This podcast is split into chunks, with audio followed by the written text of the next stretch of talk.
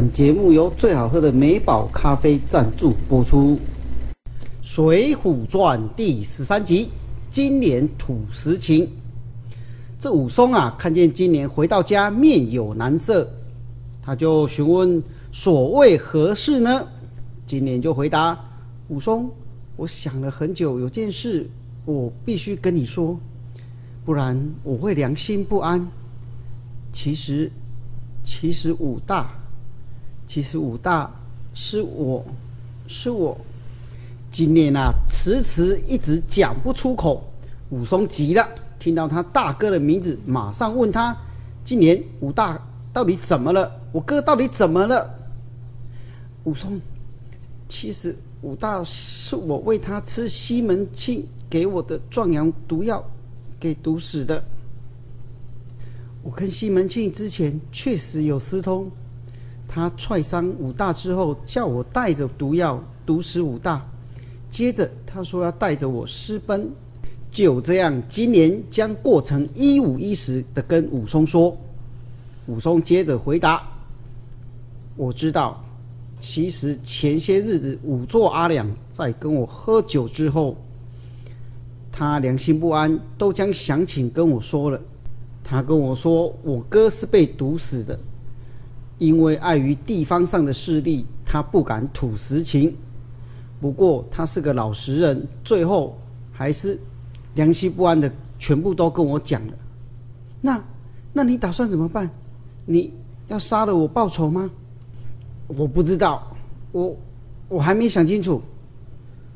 我也很矛盾，但我会先杀了西门庆跟那个可恶的死八婆中间人王婆。这话说啊，这王婆这个人还真的是心狠手辣。某天呐，在西门庆约不到潘金莲的时候，以王婆代劳，在床上翻云覆雨。两人啊，在床上刚翻云覆雨完之后，光着身子。这王婆啊，虽然有点年纪，但徐娘半老，尤其是她的功夫了得啊。不是一般年轻女子所能比拟的，所以这西门庆经常来找她泄火。王婆对西门庆说：“西门官人，这不能再让武松这样子查下去了，早晚会出事的。因为这潘金莲现在似乎跟我们站的不同阵线，谁知道这婆娘会不会是搞上了武松？”谁知道会搞出什么花样来呢？哦，那你的意思是？听说啊，之前武松押解了一个非常厉害的江洋大盗，叫做帝霸。听说他心狠手辣，异常残暴，手底下兄弟又多。我想说，你动用关系，私底下放他出来。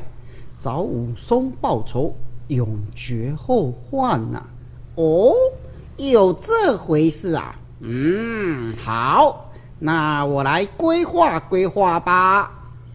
就在潘金莲跟武松坦白的隔天，趁武松出门后，西门庆带着地霸跟他的手下进到屋子里来。金莲。金莲，我是阿庆啊，快出来，我好想你呀！金莲由楼上下来，一脸的惊恐。你、你、你、你、你怎么来了？还带这些人？这怎么回事啊？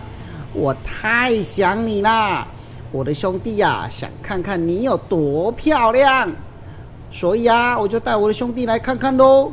啊，你最近呐都不理我，我好伤心呐！是不是有了新人就不爱故人呐？勾搭上打虎英雄了是吗？你、你、你放尊重一点，不要乱说话。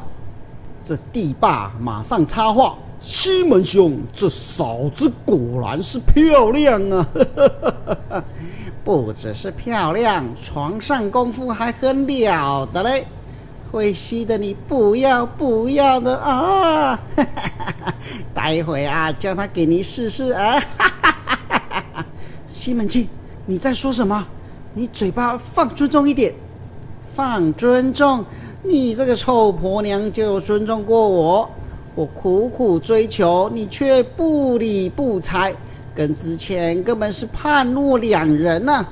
你呀，一定是勾搭上了武松，要抛弃我了。你这个水性杨花、淫荡的女人，我今天一定让众兄弟们知道你有多浪！第八上，叫你的兄弟全都上！哈哈哈哈哈哈！什么？全都上？我是老大，当然是排在西门官人之后喽。谁敢跑在我前面，我就剁了他！哎哎哎哎，你算是有职业道德哦，知道要先礼让老板，不错不错，有前途。给我抓紧，让我先来开第一炮吧！就这样。金莲被扒光了衣服，受这些下三滥的男人凌迟蹂躏了一番。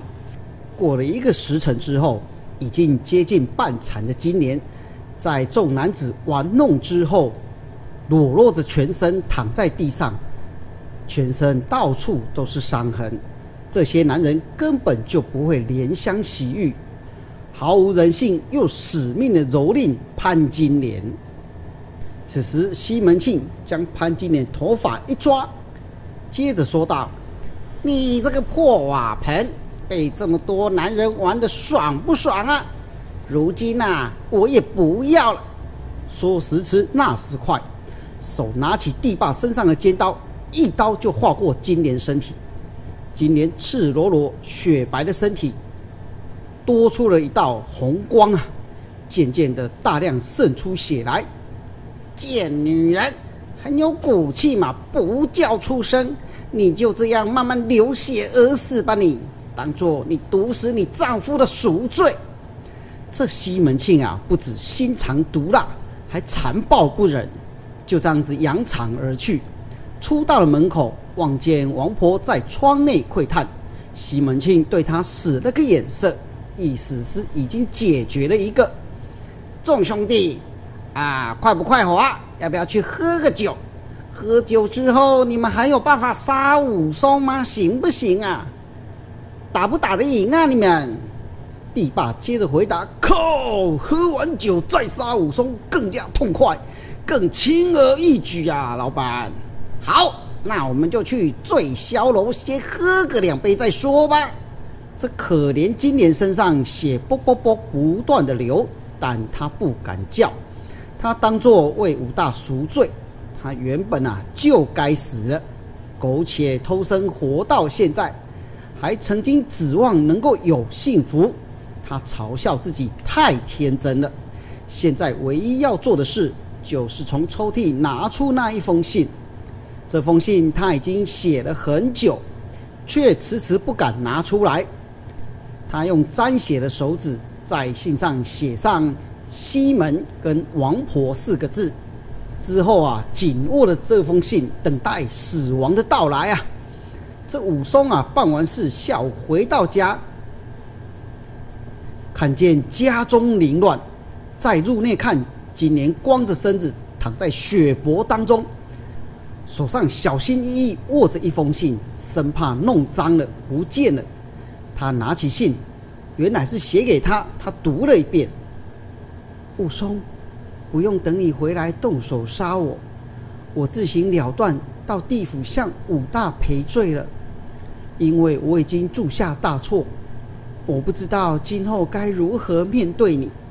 是我鲁莽，一时鬼迷心窍，铸下大错。你知道武大断气前最后的留言是什么吗？武大嘴里不断的念着。为什么是西门庆？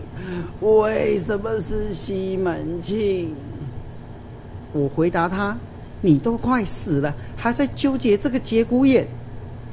为什么不是武松？”此时金莲听到此言，有些愣住。武大继续轻声的说：“如果是大牛，那就好了；如果是大牛，他就能保护你了。”我知道大牛他也喜欢你。如果是大牛，只要他一开口，我绝对会开一张休妻书将你休了，那你们两个就能远走高飞了。武松能保护你，你就不用再受那些地痞流氓骚扰。为什么不是武松啊？此时金莲听完这些话，倍感羞愧。原来武大郎都知道，武大郎虽然个子又矮又丑。但他不是笨，这一切的一切他都看在眼里。如果他不是一个心思细密的人，又如何能够带着年幼的弟弟拉拔武松长大呢？原来武大郎希望武松表明心意，那他就会成全他与金莲。原来武大郎如此疼爱他的弟弟跟他的金莲。原来武大郎人虽矮。但心胸却如此的宽大，情愿自己受委屈，也愿意成全周遭的人。武大郎知道他保护不了金莲，武大郎知道自己配不上金莲，所以他在等武松开口，而武松却因为非常敬爱这位大哥，而不敢有任何越矩的行为。唉真是一对亲情深刻连结的难兄难弟呀！最后，金莲在信的末端写上：“武松，我爱你，生又何哀，死又何苦？我金莲此生有幸遇到两位有心之人，我也算万幸了。如果如果你我俩能够早在五年前就遇见，那该有多好！或许我们结成连理。”你应该会是一个好老公，而我，也应该会是一位好太太吧。无缘的金莲上，原来啊，之前啊，这金莲写完这封信之后，有意服毒自尽，谁知道他意外的体会到武松的温柔，与武松翻云覆雨之后，他胆怯了，他退缩了。他失去了自尽这个念头跟勇气，甚至还小小的奢望能够与武松一起过着幸福的日子。后来这封信迟迟没有拿出来，也迟迟没有自尽谢罪。今日想让武松知道到底是谁下的毒手，也清楚的交代事情的来龙去脉，因此他紧紧握着这一封信，生怕。他不能到达武松的手上啊！有人说潘金莲她是荡妇，淫荡成性，专做一些败坏妇女风节的事。但其实他也是一个可怜之人，出生富裕人家之后，却遇到家道中落，家道中落之后尝尽人情冷暖，最后被卖到张员外门下当下人。依然不得安宁。这张员外富可敌国，也非常的好色，经常的性骚扰金莲，好几次故意诱拐金莲到偏僻之处，想要对金莲硬上。这让金莲非常痛苦不堪，却又无处可说啊。在张员外得知无法得逞之后，又故意将她嫁给武大郎。这个不但不出众又难看、贫困的矮子，哪个女子不会幻想跟期待跟自己喜欢的心上人幸福在一起呢？这偏偏啊，所有倒霉的事都让金莲给遇上了。偏偏遇到武松的时候，已经大局已定。他试着抗议，他也试着争取，但这一切都徒劳无功啊！因为她已经嫁给了武大郎作为人父，当她知道武大愿意放手，让他可以去追求自己的幸福的时候，为时已晚，一切都无法实现了。至少死之前，他实现了梦想，有个俊俏的郎君牵着他的手，带他离开这一切是是非非。虽然只是短短的那一刹那，但已经足够了，已经足够了。一切都是万般无奈呀。看着金莲躺在血泊当中，武松他抱着金莲，满腔愤怒。金莲并不知道武松其实不想杀他。武松认为这一切都是西门庆联合王婆那个黑心鬼诱惑金莲，才会发生如此的悲剧。或许这是因为武松已经爱上了潘金莲，自己一厢情愿的推脱支持所编造的理由。武松心想：哥哥既然死都死了。他想带着金莲远走东京，在人多的都市隐姓埋名。只要跟金莲在一起，只要金莲好好的服侍武松，两个人就这样平平淡淡过一辈子都没关系。谁知道回到家发现这已难挽回的现实啊！他在看完今年遗留的书之后，整个人瘫软。嚎啕大哭，并满腔的愤怒。没多久，他便想起了西门庆这个可恶之人，马上冲出去见人就问：“看见西门庆了吗？”乡民看武松浑身是血，不知发生了什么事情，吓都快吓死了，都随便应付一下武松，便想摆脱。直到他在街上遇见了仵作阿亮，武松哥。你怎么全身都是血啊，阿亮？你有看到西门庆吗？他到了我家杀了潘金莲。什么？我刚刚看他跟一群人在醉霄楼。我看那群人呐，好像不是什么好东西。武松哥，你要小心呐！谢谢你，阿良。武松奔向醉霄楼，一楼没找着，直奔二楼。一上楼便看见西门庆跟地霸在喝酒。地霸，你怎么在这里？你怎么会跟西门庆在一起？你不是应该在监牢里吗？武松，你这个兔崽子终于来了！西门官人，请我帮他，顺便给我报杀弟之仇啊！那天你杀了我弟弟天霸，今日我召集我寨里面的好手。这些啊，都是我在里面一等一的高手，再加上我已经拿到了我的致命武器，你今天走不出这个酒楼的。原来啊，西门庆收买了地牢的狱卒，偷偷放地霸出来，并且要地霸召集高手收拾武松。武松对着西门庆说：“西门庆，你为什么要杀潘金莲？”那个婆娘啊，你喜欢她吗？哦，她可真棒啊！此时，西门庆摇动屁股，摆出猥亵的动作。在我这班兄弟面前，他没有给我丢脸。服侍这些好兄弟时，哀哀的叫啊啊啊，多销魂呐！你是不是也要跟他搞上啊？没有的话，太可惜喽。不过啊。凡是我西门庆得不到，别人也别想得到。兄弟们，给我上！你就是武松吗？我天沟里来会会你。这天沟里呀，他姓李，他拿着双钩，这双钩可厉害了，这动作快，只要被他一勾到啊，双钩一到，绝无活命啊！谁知道他一上场？武松一拳就将他打倒在地。武松非常的愤怒，但他的拳非常的迅速，这双勾里连眨眼都还没眨眼就被他干掉了。双勾里，可恶！看我拿龟卵锤啊，不是，是龟卵锤！刚说完，武松一个飞脚。这人呐，连名字都还来不及报上，就已经贴在墙壁上。哦，很厉害哦。那看我范慈二郎的东洋刀。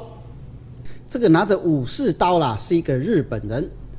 果然是有两下，武松马上取出他的棒子，因为他再不使出棒子，恐怕有危险了。就这样打了二三回合之后，突然。武松棍子一伸，武松你死定了！刚说完这句，武松就迅速抽回棒子，棍子绕了一圈，由底下捞了上来，打中了这个二郎下巴，整个碎裂掉，倒在地上，再也爬不起来了。看来该是我铁甲王出动了。这个铁甲王啊，非常高大，全身肌肉黝黑，练得非常的坚硬，号称有金钟不坏之身，刀枪不入。武松暂且放下棒子，跟他徒手对战。两个人打得不相上下。呵呵呵，武松，难得能有人跟我打这么久，怎么样？我全身坚硬，你根本打不透吧？说时迟，那时快，武松马上使出北斗百裂拳啊！哒哒哒哒哒哒哒哒哒哒哒哒哒哒哒哒！武松连续打出了数百拳呐。只听铁甲王说道：“呵呵呵呵呵，没用的，武松，你打不透的，是吗？啊！哒哒哒哒哒哒！啊！哒哒哒哒哒咚！啊！渐渐，铁甲王的胸肌开始凹陷。当他发现不对劲的时候，已经胸口被打烂。只见武松停下来，说了一句：“你已经死了。”铁甲王没多久竟然爆裂而亡啊！这时候，地霸出生了。看来只有我帝霸自己出马了。”武松，我先跟你说，我已经拿到我的致命武器九节鞭。我这个人最厉害的就是九节鞭，别怪我没有提醒你。这武松啊，马上取出他的棒子。他们一对上，武松发现这地霸果然不是吹牛的，他的九节鞭比他的棍子更厉害。武松的棍法号称有蛇棍之称，因为他的棍子常常在不经意的地方转了角度就打了过来。不过啊，这地霸的九节鞭更可怕，它弯曲的程度，甚至你挡下来，它会绕到你后面打击过来。好几次，武松有被打到，身上都受了伤，渗出血来。此时，地霸说话了：“怎么样，武松？我的九节鞭很厉害吧？你全身啊都开始流血了。不过不用担心，我等一下马上让你快活的死去吧！啊啊啊啊啊！你去。”阴间地府跟我的弟弟天霸赎罪去！哈！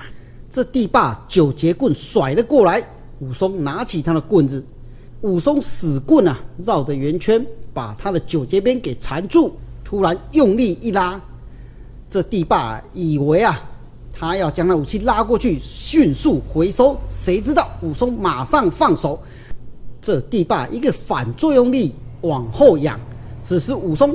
抛弃了棍子，马上上前一拳。这武松啊，与这江洋大盗地霸比武的结果，到底谁会获胜呢？武松会死在地霸手上吗？精彩，精彩，故事越来越精彩。欲知后事，我们下回分晓。